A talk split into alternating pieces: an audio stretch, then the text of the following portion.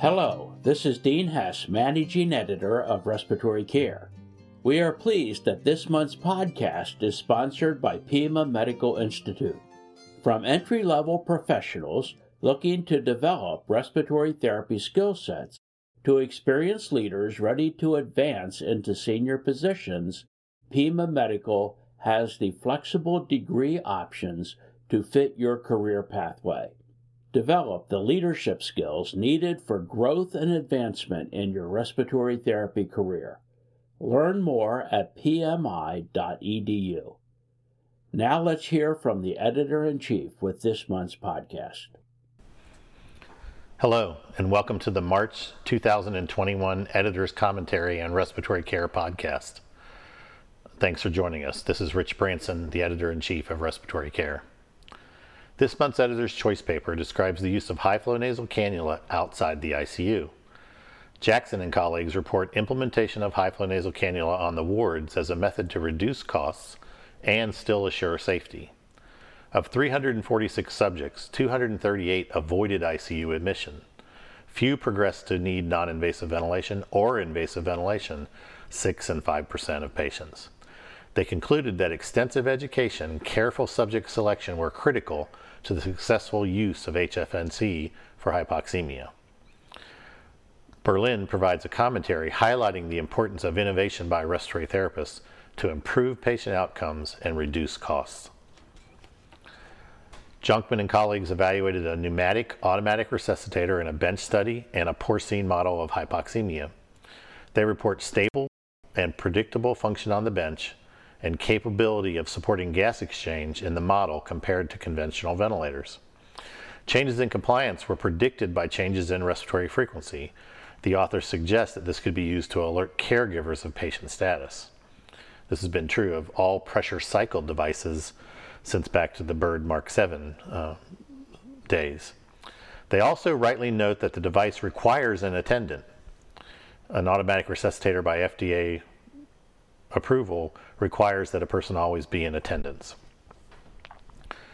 Branson and Rodriguez provides an accompanying editorial reviewing automatic resuscitators, their performance, and the importance of ventilators in the current pandemic.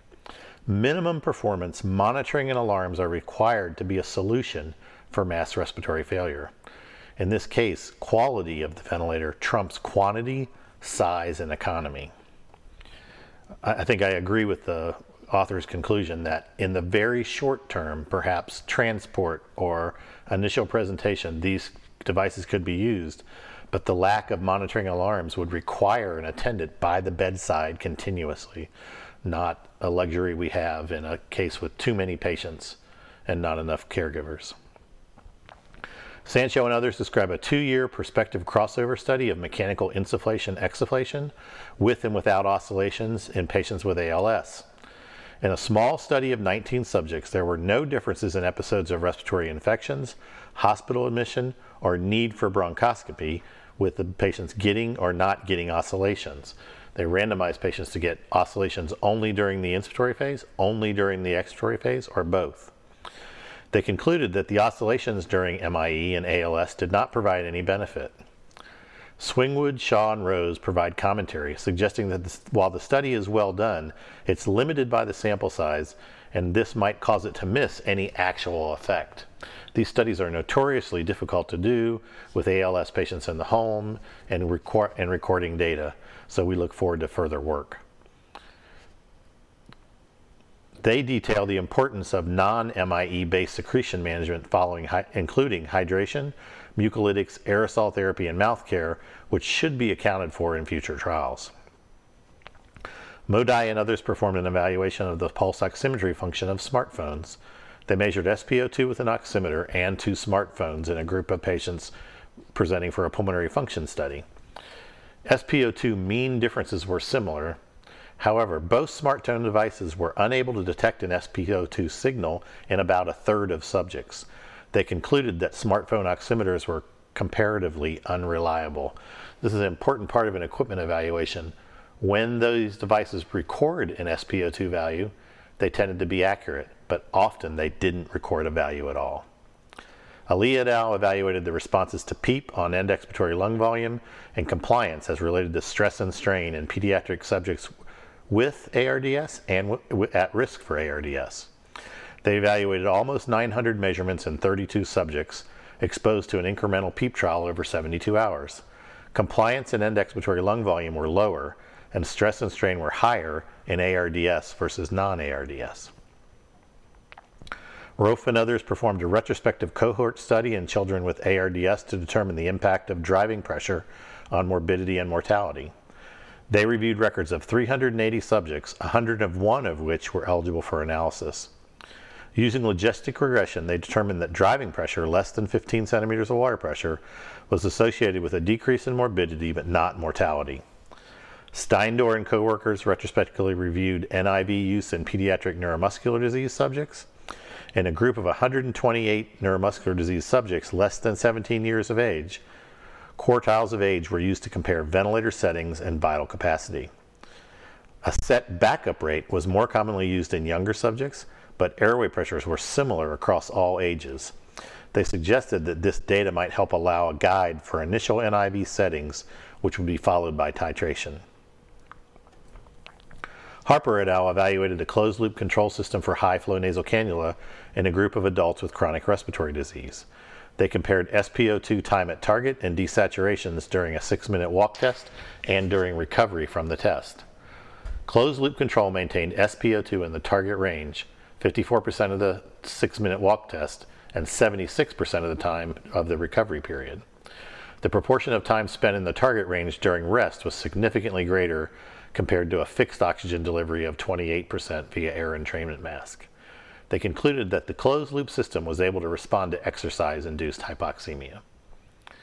Gonzalez Bellido et al. evaluated the safety of high frequency chest wall oscillation in hospitalized infants with bronchiolitis. Subjects were randomized to airway clearance consisting of prolonged exhalation and sim- stimulated cough or chest wall oscillation. They compared SpO2, sputum weight, and the number of adverse events. In 92 subjects, there were no differences in SpO2 or adverse events between groups. This becomes a consistent issue for us in respiratory care. We often compare one therapy that may not be helpful to a new, more expensive therapy and find that it's equivalent to a therapy that really doesn't benefit. Uh, we need control groups in these studies.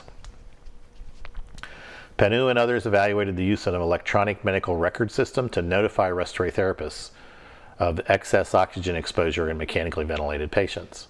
They compared respiratory therapist driven FiO2 titration to physician orders.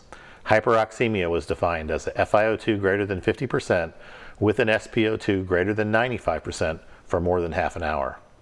In 195 subjects, alert accuracy was 78%, and respiratory therapists responded to 64% of the alerts. In this study, exposure to hy- hyperoxemia was significantly reduced. Aktan et al. compared pulmonary function testing, the severity of dyspnea, severity of fatigue, physical activity level, and health related quality of life based on the severity of small airways dysfunction in men with moderate COPD. They defined two groups based on maximal mid expiratory flow rate below and above the average MMEF.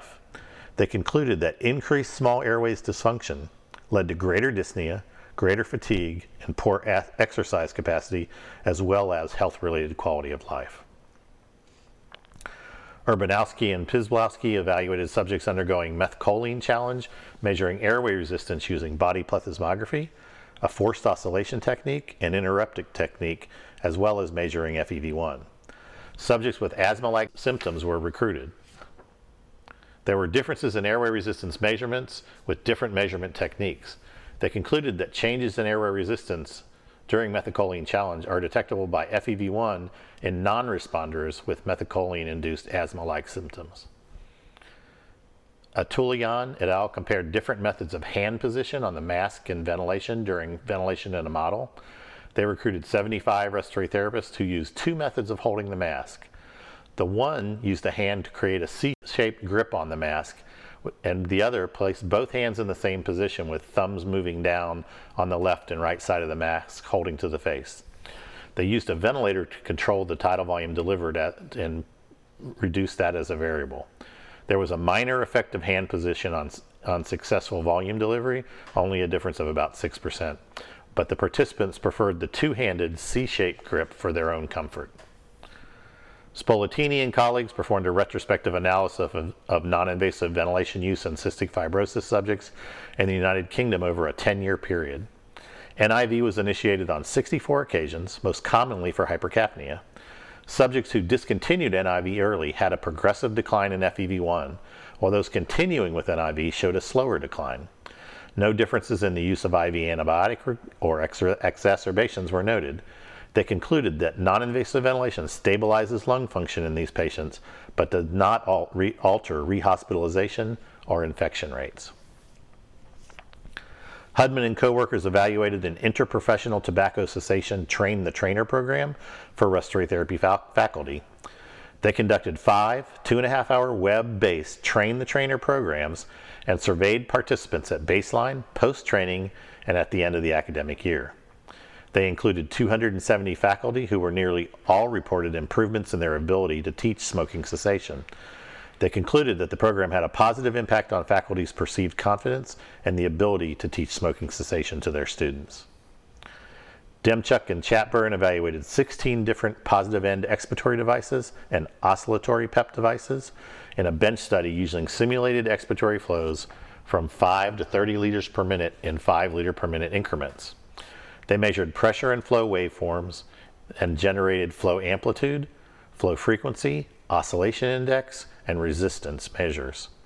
They concluded that PEP devices behave similarly, while oscillatory PEP devices demonstrated potentially clinically important differences in the oscillatory index. This oscillatory index may be important for the movement of mucus forward, um, the sole source reason for that therapy. Zavorsky et al. evaluated the stability of whole blood lactate measurements from samples stored at room temperature or on ice. Arterial and venous samples from 200 subjects had blood lactate concentration measured over five time points in the lab. Samples were stored at room temperature or under slushed ice conditions before analysis.